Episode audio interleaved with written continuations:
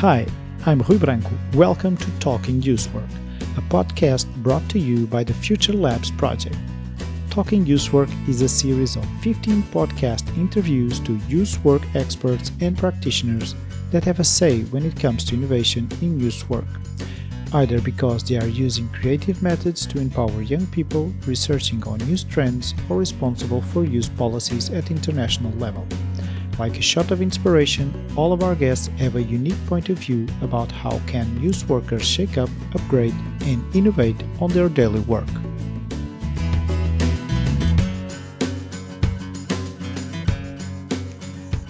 Hi, my name is Anita. I'm a youth work trainer, and together with Rui, we host this podcast.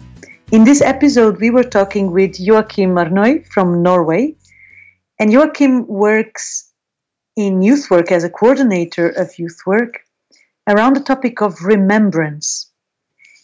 He explained us what this concept means this idea of looking to the past, to history, um, and use that as a basis for reflecting about today's happenings, namely comparing um, old wars and what happened before and after these wars, comparing them to today.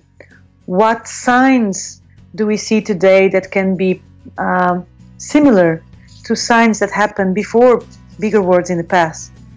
Joachim also shared with us how can youth workers that don't work in a museum like he does use remembrance in their work as a tool by using movies or objects or I don't know, a local museum or something else. So it was a very interesting conversation. We hope you enjoy it as much as we did. So get ready. Let's talk youth work.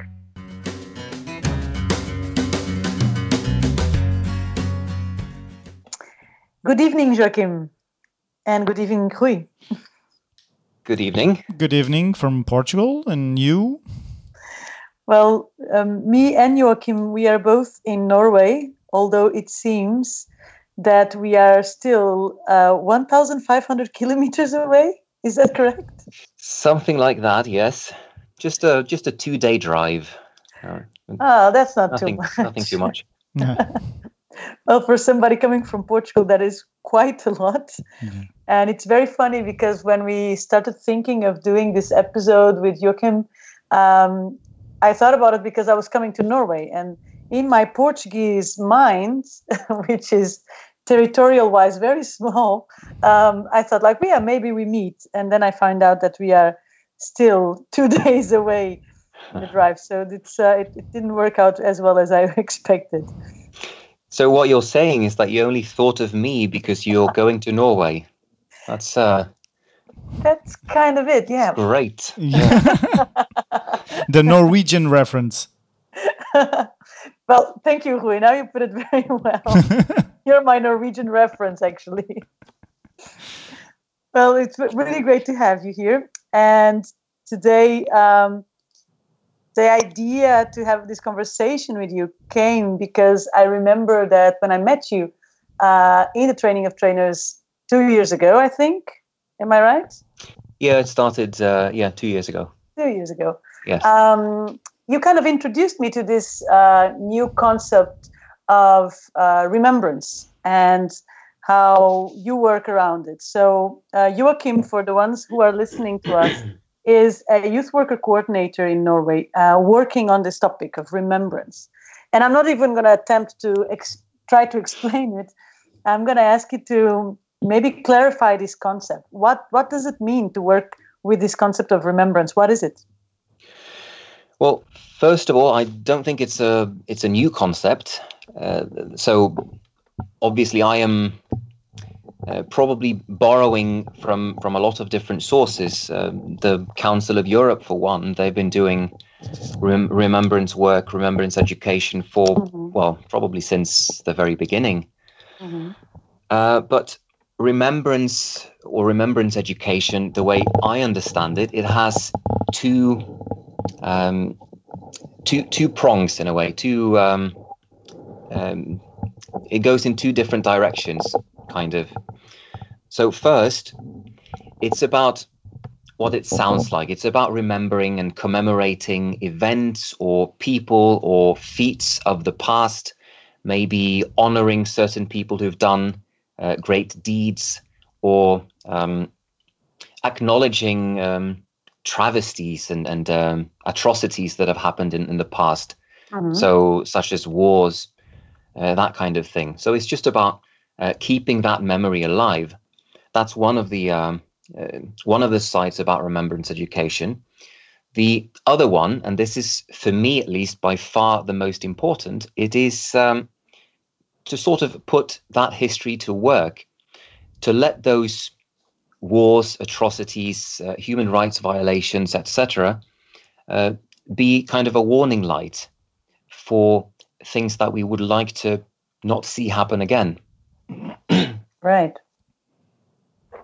So I, I, I, I think this is really, really interesting because I understand when you say that it is not new, and it isn't, of course. And uh, to a certain extent, uh, the educative services of museums have done this uh, for, for many, many decades. However, I think in youth work, to use it uh, purposely in youth work with young people, I don't see that happening um, very commonly in Europe do, do you do you share this kind of work with a lot of other institutions in Europe? Do you know is there or is there any network or bigger umbrella organizations working on this field? There are there are other organizations also within the Erasmus Plus framework that do mm-hmm. uh, work with remembrance. Uh, can't really say that I am connected to a lot of them. Uh, I work for one, um, and I probably know a few others. But uh, in terms of direct cooperation that we've had, it's uh, it's rather limited. Um, so I, I, suppose that could also be um, my invitation to to get in touch because um, I would love to have some cooperation out of this as well. Um, but well, for us, I guess it, it kind of started in the um, in the other end the organization I work for, it's um, located where it is in the north of Norway mm-hmm. because of um, the major battles that took place here during the Second World War. So um, the museum that we have, it uh, it started as a place of memory. Uh, the target group when they started back in the 60s, it was uh, it was already then young people. Mm but uh, but without this sort of um, more forward-looking approach that I think we are uh, trying to to have now. So it's more about collecting objects, putting facts together, um, piecing together a timeline, making sure that the people in this region, the young people in this region, uh, would know what war could mean in a, in a very local and regional context. Uh, whereas today, um, as I said, having this concept, this idea of remembrance or history um, to serve as a, as a warning light, uh, th- there are many lessons that you can that you can take from what has happened before. Um, human rights violations, um, uh, rhetoric by politicians, mm-hmm. uh, ways we treat each other, how we mm-hmm. view um, other people, uh, so, so that kind of thing. Yes. Mm, so let me see if I understood well. Your organization is basically a museum, or is it um, an organization which has other kind of uh, equipments or projects and also a museum? It is an organization that runs a museum. So um, the museum is um, it's our venue. Okay. But um, but we do training courses, we do seminars, conferences, youth exchanges in in many other locations as well. Mm. Sometimes also here, so that we can actually visit and, and make direct use of our museum. But uh, but yeah, not not only that. Okay. Mm-hmm. Uh, I have one, uh, one question. Is you talk about the the importance of remembering the the wars, the atrocities, but uh, as human beings, we have the tendency to uh, erase those things. It's when they're not comfortable. So, uh, if I understand, you bring the the uncomfortable parts so people don't forget that uh, those things so we don't fall there again. Uh, in a in a way yes. One question that we are that, that is very often put to us especially by young people. I mean if we are um, if we are showing explaining something from the second world war let's say the holocaust a very major part of the second world war a very typical question for someone to ask is how could someone do something like that? How is it possible for someone to do something like that? And um, all research will tell you now that um, we're all capable of it within the human condition. We, given the the wrong uh, circumstances and, and, the wrong influences, we're all capable of um, doing horrible things. So um, it's possible I'm digressing a little bit from your question, uh, Rui, but um, when working with this, what I like to do is um, try to, well, perhaps even manipulate a little bit, try to set up an exercise um, that will have the participants reflect about their own views and what would it take for you to take those views to an extreme. Basically, how far would you, what would it take for you to be able to go to an extreme? And how far would you be willing and able to go for what you believe to be the right thing, one way or the other? So, is raising the awareness so uh, young people can recognize the signals of, of those things? I think so for me, what what brought me into this field of um, non-formal education in the first place was um, was an exercise I was involved in as a participant, uh, which gave me a very strong aha experience, aha moment, in that I thought I thought I was doing the right thing. I thought I was living up to my um, uh, my self-proclaimed principles, and in the end, I probably didn't, and and this struck a chord with me that was um, that was so strong that made me realize that um, these um, well in this particular exercise uh, the, these influences these uh, hidden forces were playing tricks on me. And um, i think there is a, a very valid learning point in that in society around us today that um, there are so many influences on all people, young people in, in particular, perhaps, that um, yeah, raising the awareness that um, that you need to look out for these um, small clues uh, and cues that um, that try to pull you into some agenda. Yeah, because we we think we're very rational and and that uh, we know exactly what we're doing and history has proven us wrong. Yeah, I think. Um, yeah, well, there are those sayings that uh, those who forget history are, are bound to to to repeat, repeat it. it. Yeah, yeah, right. Mm.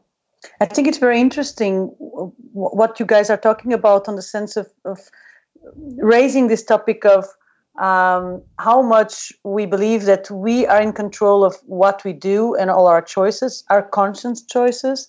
And I, I think maybe when we are young, even more, we have this impression that we have total um, control over our lives, our choices, our thoughts, our feelings.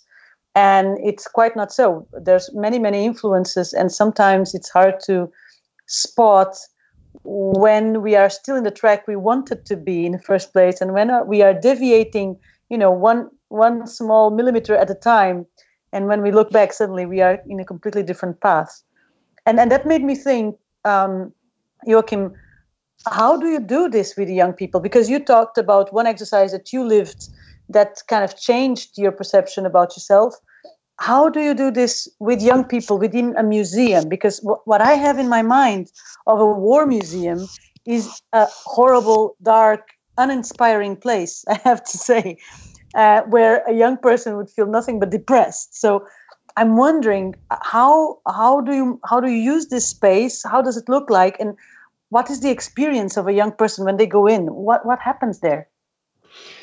Well, you're in the same country, so you should uh, probably just come and visit. It's not that far. well, give me two days. I'll be there. Yes. Start walking, Anita. well, the the museum is um, is probably quite different, or parts of it is probably quite uh, quite different from what you've um, seen before. I hope uh, so. I, I, think so. Uh, we um, our main target group is um, is still the young people, but something and, and the museum we have now is uh, is brand new. It's only it's only been open for about two years now, um, and the reason we um, we constructed this new one with a whole new um, idea and, and concept uh, in terms of exhibitions and approach is that uh, it, it was no longer sufficient to talk about uh, facts and tell stories and uh, and talk about the people who who were involved um, right. 70 odd years ago. It didn't connect to the young people. So um, adding more uh, digital tools, that's one thing, but uh, but that doesn't really make a difference in terms of uh, of, con- of um, content necessarily. So what we've done, we have about half of the museum is um, is structured in a more in a more traditional way as a memorial, um, taking you through the battles um, of Narvik um, in 1940, the occupation, and and all the things that you traditionally connect to the Second World War. That is our basis. But then we we draw the line on the Second World War, and then we move on to um, um, the the biggest floor space that we've got, which is um, this big open space. It's um, it's built as sort of a post um, ap- uh, apocalyptic scene.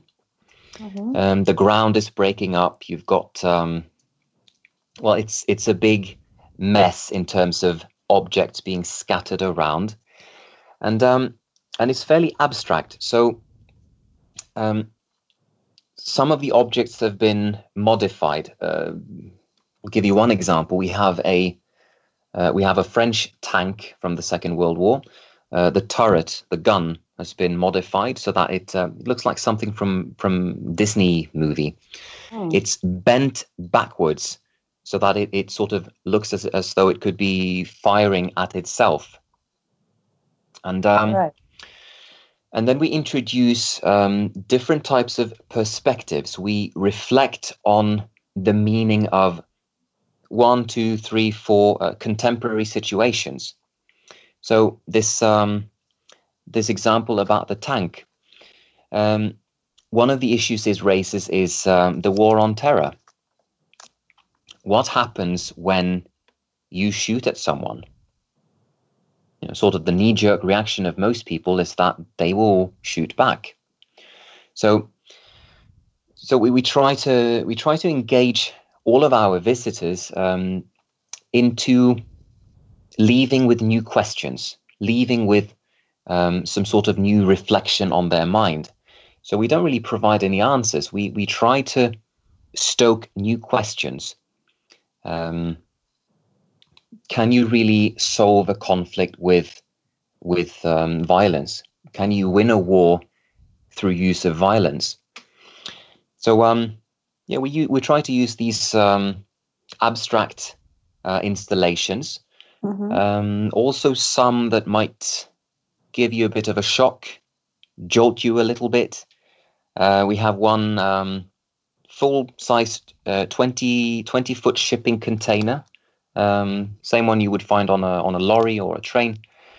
Uh, inside of that, there's a labyrinth uh, and you walk through the labyrinth, and um, at the end of it, you find uh, instruments of torture. Um, put uh, in comparison next to each other, instruments of torture that have been used uh, in this region uh, in uh, Nazi concentration camps, and instruments of torture that are being used in different parts of the world today. For instance, in Eritrea or North Korea. Uh, and uh, um, uh, no, yeah, I was thinking, just- what's the minimum age of the of the attendant? we are under our bed sheets already, both of us, scared to death. I, I'm I'm protecting my my daughters. I'm hiding them. yeah, that one might be uh, a little bit dark, um, Mm. but that's not all. Uh, we have one. Well, it- it's not a real skull, but it's um, a plastic skull inside a little glass display. Uh, you have to lean down a little bit close to it to really see what it is, and um, the lighting is set in a way that when you are positioned in front of it, uh, it kind of reflects your face on the skull. So the idea, and this is probably a little macabre for, for some, but um, the idea of this is that it shows, it tries to show anyway, that um, you could be on the receiving end of this. Um, it, it's it's you know it's it's by some sort of chance that you were born where you were born instead of in a conflict area. Right. Uh, I think what you what, what you're describing is is really really interesting because and I, now I really want to go there and visit the the museum. Um, it does sound dark and and and very provocative, obviously, but I, I think there's two things that that I that I take or that you're making me think of when, when you're describing this space. First of all, is that it is thought provoking and it, it it does promote a lot of critical thinking of questioning like you said uh, a lot of the narratives that we are listening today in the media and of this kind of simplistic narratives that promote violence um, and that um, suggest that there's easy solutions if we just you know give a big push away to some others that are in our way somehow. You know with, with a, a lot of even world leaders today referring to others as the problem and if we push them away um, then then our, all our problems are solved. So i, I think it, it sounds like a, a, a space where as a young person i would feel um, a bit confused and and it would push me to question things. And secondly to realize how much this is real today. How much like when you talk about uh, instruments of torture that were used back then and some that are used today then you know it's it's a big reminder that you know war times and war crimes are not past us they're they're still Yeah. very very present nowadays so I, I think that's super interesting No, very much so. And of course, we um, the, the reason we have done it this way is um, is that we are trying to show the relevance of looking at our own history. Um, and in, in in this town where I live, there has been war. It's been many decades since the end of that war, but um, but we've we have seen it. We have um, so this land has also seen war Mhm. uh, even though it's very peaceful and, and quiet uh, nowadays. So, um, in other parts of the world where there is war today, there hasn't always been war, even though you know some of the media will have you believe that there's always been war in this this and that part of the world. So, um, it's about trying to connect um, the wars of the past with the wars of today, and um, trying to see, in my view, the fact that um, the reasons for war today are remarkably similar to the reasons of wars uh, in the past. They were about the same things. They were about, well, uh, a struggle for resources or values that collided somehow. Uh, and it's the same that we see around us today. Right. And and do you do you recognize in young people um, some of this extremism that we've been noticing uh, rising in, in, in Europe? uh, that there's this tendency to um, radicalize our uh, positions, political positions, or political views of the world, and that a lot of young people are prone to follow some of these views because I, I can imagine that um, this place kind of demystifies a little bit um, uh, this this glamour that sometimes the media um, cover violence with. You know, sometimes not only I don't even talk only about Hollywood movies anymore.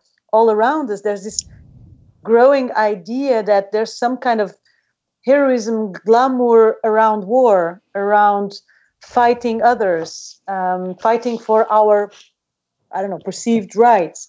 Yeah. So, do you get a lot of this? Do you get a lot of young people that come with this kind of more extremist ideas nowadays? Do you feel any difference on this? Uh, I am actually not too concerned about young people when, when I think about your question. It's more the, the ones who challenge us um, for this, um, well, for these abstract installations. They tend to be the elderly. Okay. El- elderly men, the ones who have a, a strong interest, perhaps uh, a little bit over the top fascination for the Second World War. Right. Um, coming to us, uh, critiquing us, saying that um, this is not a war museum, this is a peace museum. And they seem to use that as a derogatory term, which I don't really understand at all. Uh, now, my view is that um, the, the young people, most of the young people that we have by uh, the museum, uh, and of course, when we have, let's say, a school class, then we make sure uh, to introduce the concept properly before we start the tour, Mhm. and um, and then we do some reflection afterwards, uh, sort of like a debrief. Uh, and for the most part, my impression is that it connects. Um, asking some some reflective questions afterwards um, to try to make them see the the point of um, these different installations. Uh, it, it connects with them. Yeah, I was thinking uh, of one thing that, like Anita was saying, that the movies and the media, it's always about the good versus the bad, and things aren't always that clear. Who's the good one and who's the bad one? Yeah, absolutely. Um, well, just to if if I were to summarize the approach and the attempt of the of the museum, uh, it would be that we're trying to explore all of the gray zones. Yeah. That is basically what we're trying to put across. Uh, it's not about um, having, well, in the case of the Second World War, uh, the Germans on the one side being the bad guys and the villains, and only that, and and then having us being uh, an occupied um, country and population always being the good guys. Uh, it's not black and white like that. Uh, so it wasn't a war strictly about the the, the good versus evil. Uh, there are so many gray zones in between, and um, yeah, if if I have um, a school class or a, a, an individual young person come by and they start to reflect um, about the gray zones, if they leave the museum realizing that a situation is probably never black and white, then I consider that to be a success. Yeah, I, was thinking that uh, if people leave the museum um, thinking about the concept that they could be the victim or the perpetrator, it will raise the awareness of being a, um, being cautious with some some things that we usually do or some sentence that we say because we can be in the receiving end of both of both places. Yes, yes. No, I uh, I completely agree with that. Uh, it's about trying to foster critical thinking. Uh, as you mentioned before, uh, Anita, politicians are trying to polarize um, the debate, the population, very often for their own political gains. And uh, I mean, nowadays, well, fake news is a very trendy term. Um, but it's really something that I, I think we need to to focus on with um, with young people and adults. Uh, this this thing about critical thinking. Yeah, yeah. I, to, I, I tot- I'm totally with you on that because because this is something that I see happening a lot around me. Is um, a lot of grown-ups and young people like repeating these cliches.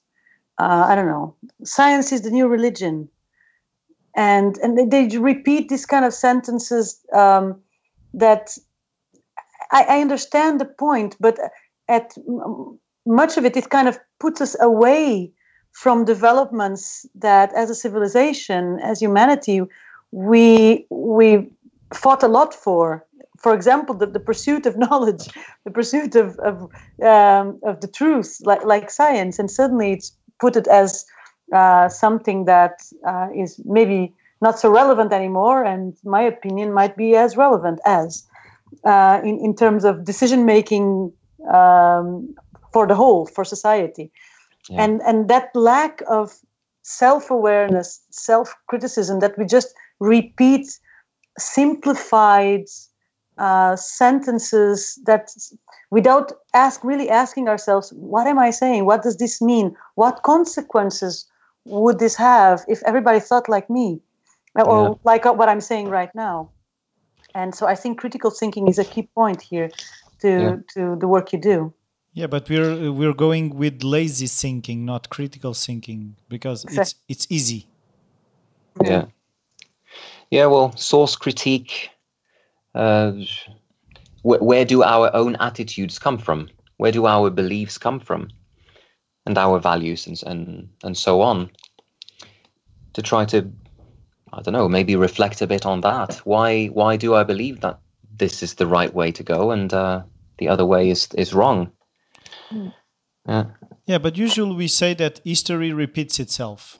So, uh, can yeah. we break the pattern? Because I was thinking about a, a, good book. It's called Lessons of History of Will and Ariel Durant. They were they they were doing a world history encyclopedia, and they made a very small book, just like the big findings that they that they realized when they were uh, studying since ancient Greece or something like that till now almost nowadays. And there are patterns that repeat itself and we should have learned by now. It, has been 2000 years and we're still going in the same patterns. Yeah it uh, it seems like we do. You know something that we we try to um, to introduce to focus a bit on uh, sometimes in the museum is um, is something that we well initially we called it the anatomy of war. Uh, and it was a cycle that um, it begins with um, division of roles. So it's us and them. It's it's mm-hmm. we and the other. And then some sort of tension arises and then uh, it escalates and then you have uh, violence. And then uh, uh, well according to this cycle no war can last forever. So at some point there will be some sort of reconciliation, and then the tension starts again. Um, and after after keeping this um, this wheel for about a year, we started questioning it. Uh, maybe, uh, and Rui, as an architect, maybe this is uh, this is kind of in your field. We, we thought this is not the anatomy of war. This is the architecture of war because it's it's man-made. Yeah.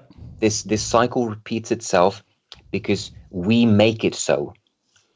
So um, yeah, it, history it, repeats itself. It, it's probably true in a way. It's uh, it is a cliche. It's probably true, but it doesn't repeat itself by itself.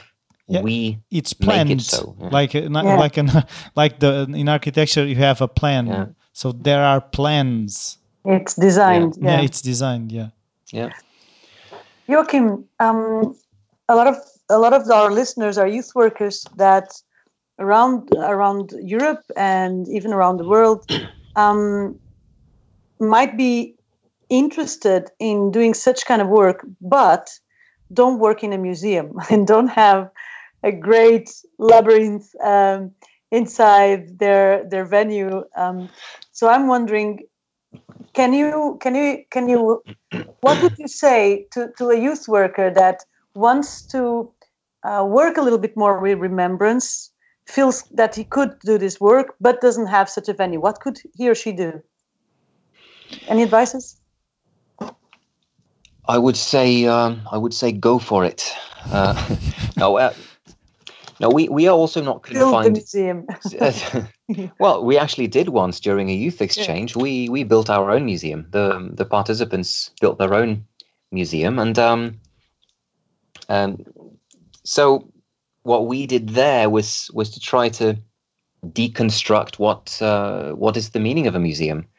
Um, how can you tell a story? How can you disseminate something, uh, put across a message, or if you have some sort of um, um, value agenda, how can you how can you influence someone into um, into believing in in the values that you believe in, whether they're human rights or something else? So uh, it's definitely possible, but um, I I wouldn't really I wouldn't really limit myself uh, to the museum in, in any case, because the museum is um, it's a vessel.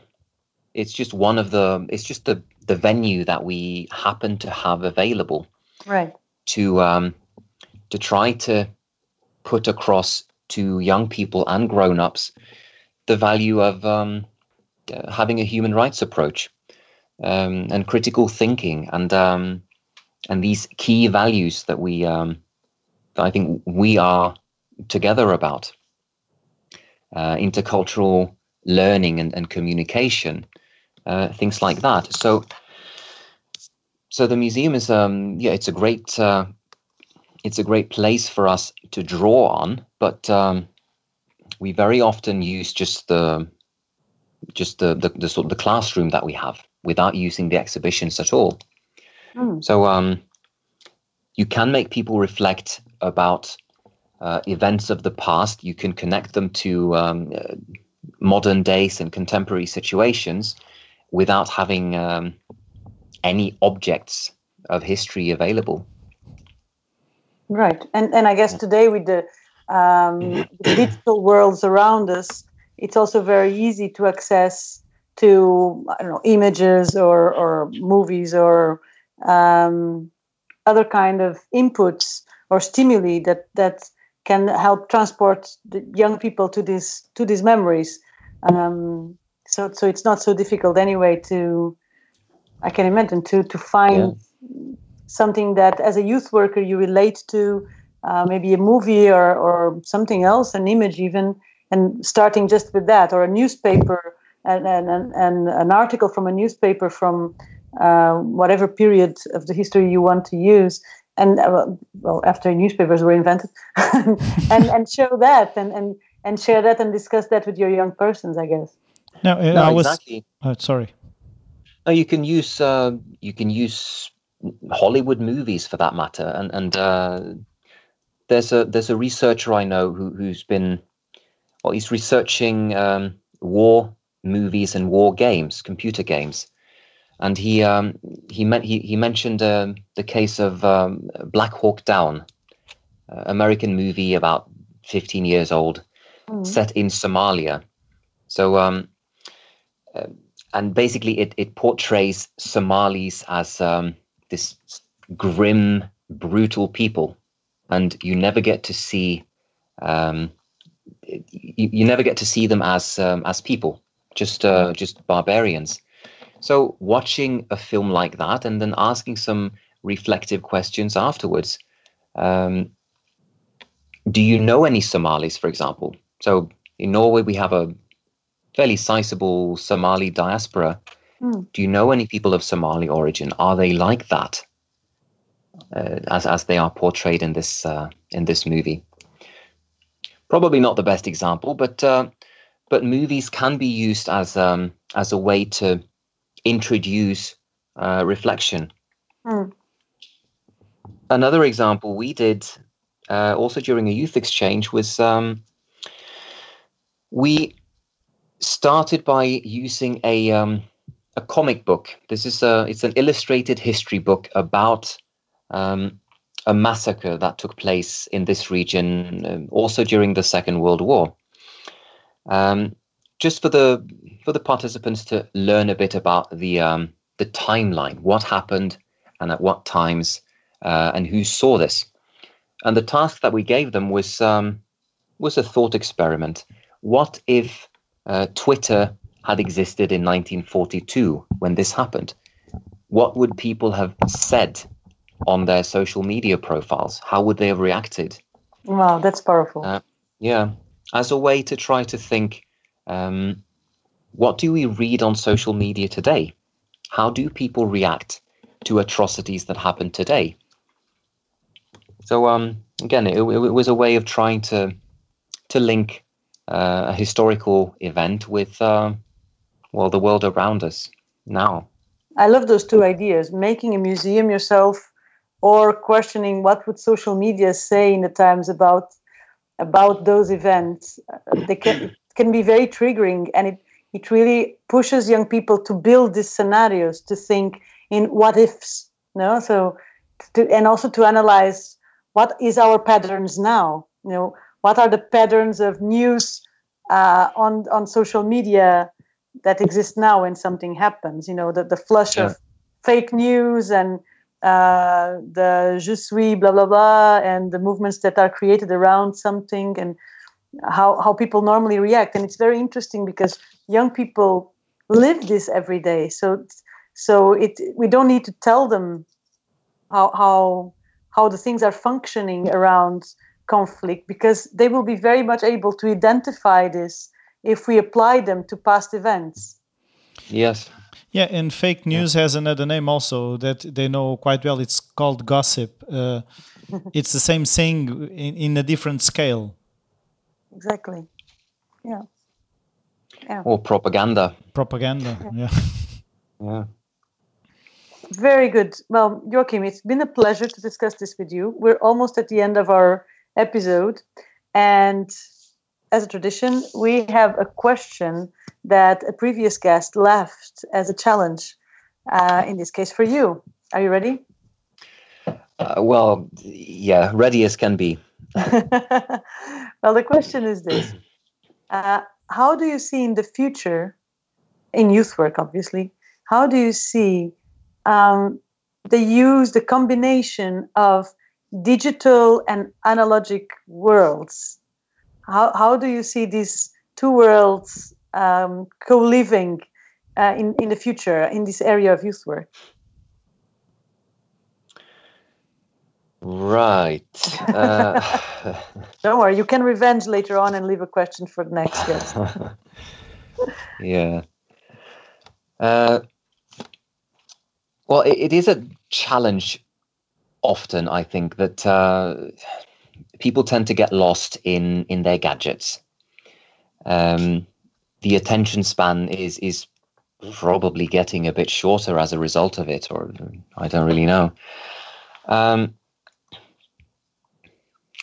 I don't really have a good answer to that. To that, maybe, maybe that um, some of the time they need to be separated. Mm.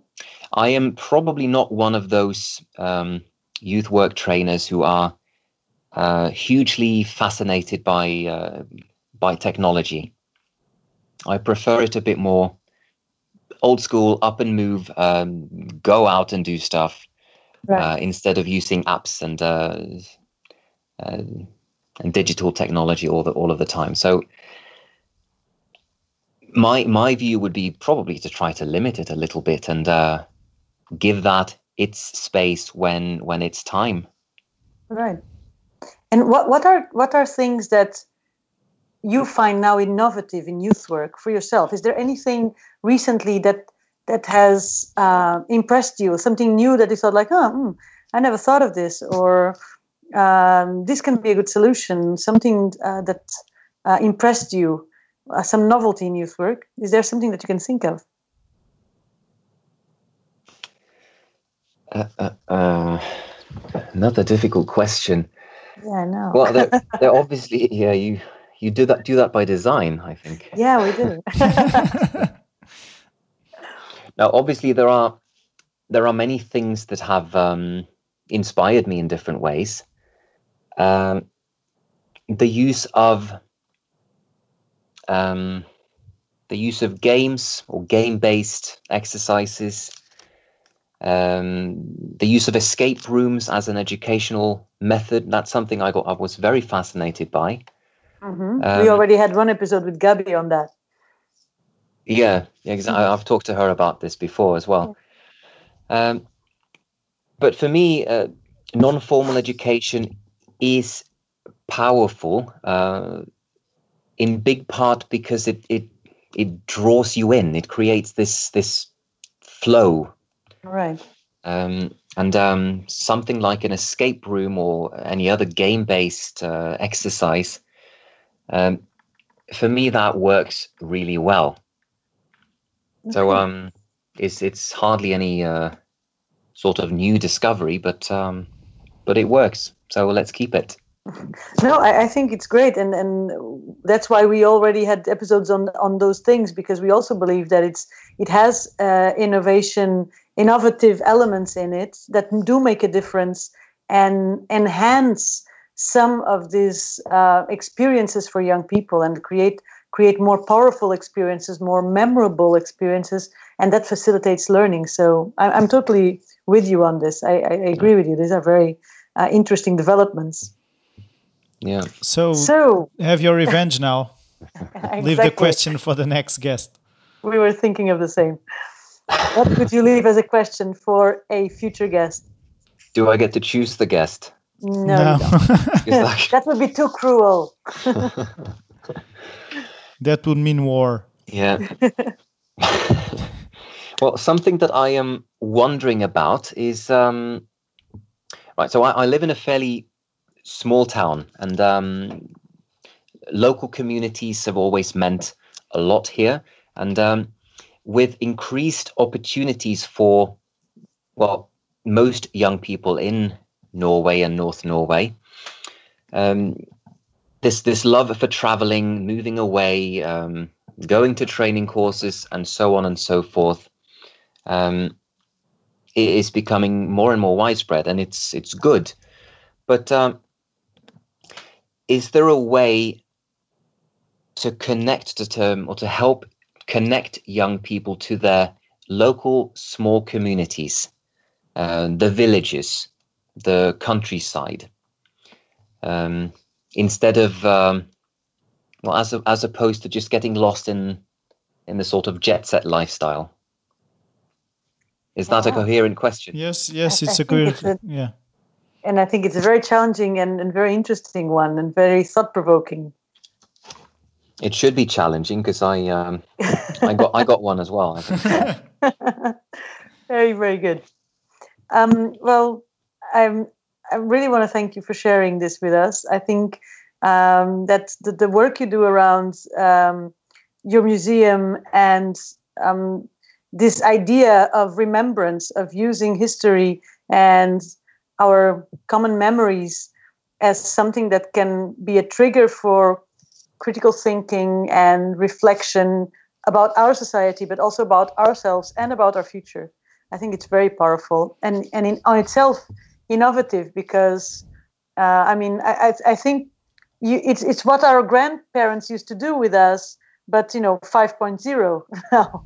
you know it's yeah. in my time it happened like this, but now enhanced and with uh, digital tools around it and installations and bringing the message in a whole new way and i think that's that's very very interesting so it was lovely yeah. to have you with us thank you very very much and we have an event advantage now uh, from our grandparents is that we have images of most of the things we can show exactly. it's just it just it's not only an oral story it can be visual yeah exactly More well powerful. you uh, adapting to new target groups using uh, new methods.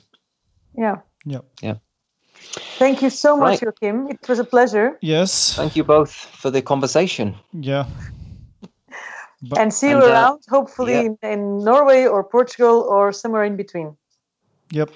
Somewhere in between, yes. Probably more likely. okay. Thank you. Bye-bye. Bye. All right. Bye bye. And that was our 11th episode. Hope you remember to tune in the next time for another great episode. See you! This podcast is funded by the Erasmus Plus Youth Watch program powered by Tim Mais and the editorial board of HUMAK University of Applied Sciences, Kari Keuro, Jarmo Roksa and Kristina Vesama, with the support of all the Future Labs partners.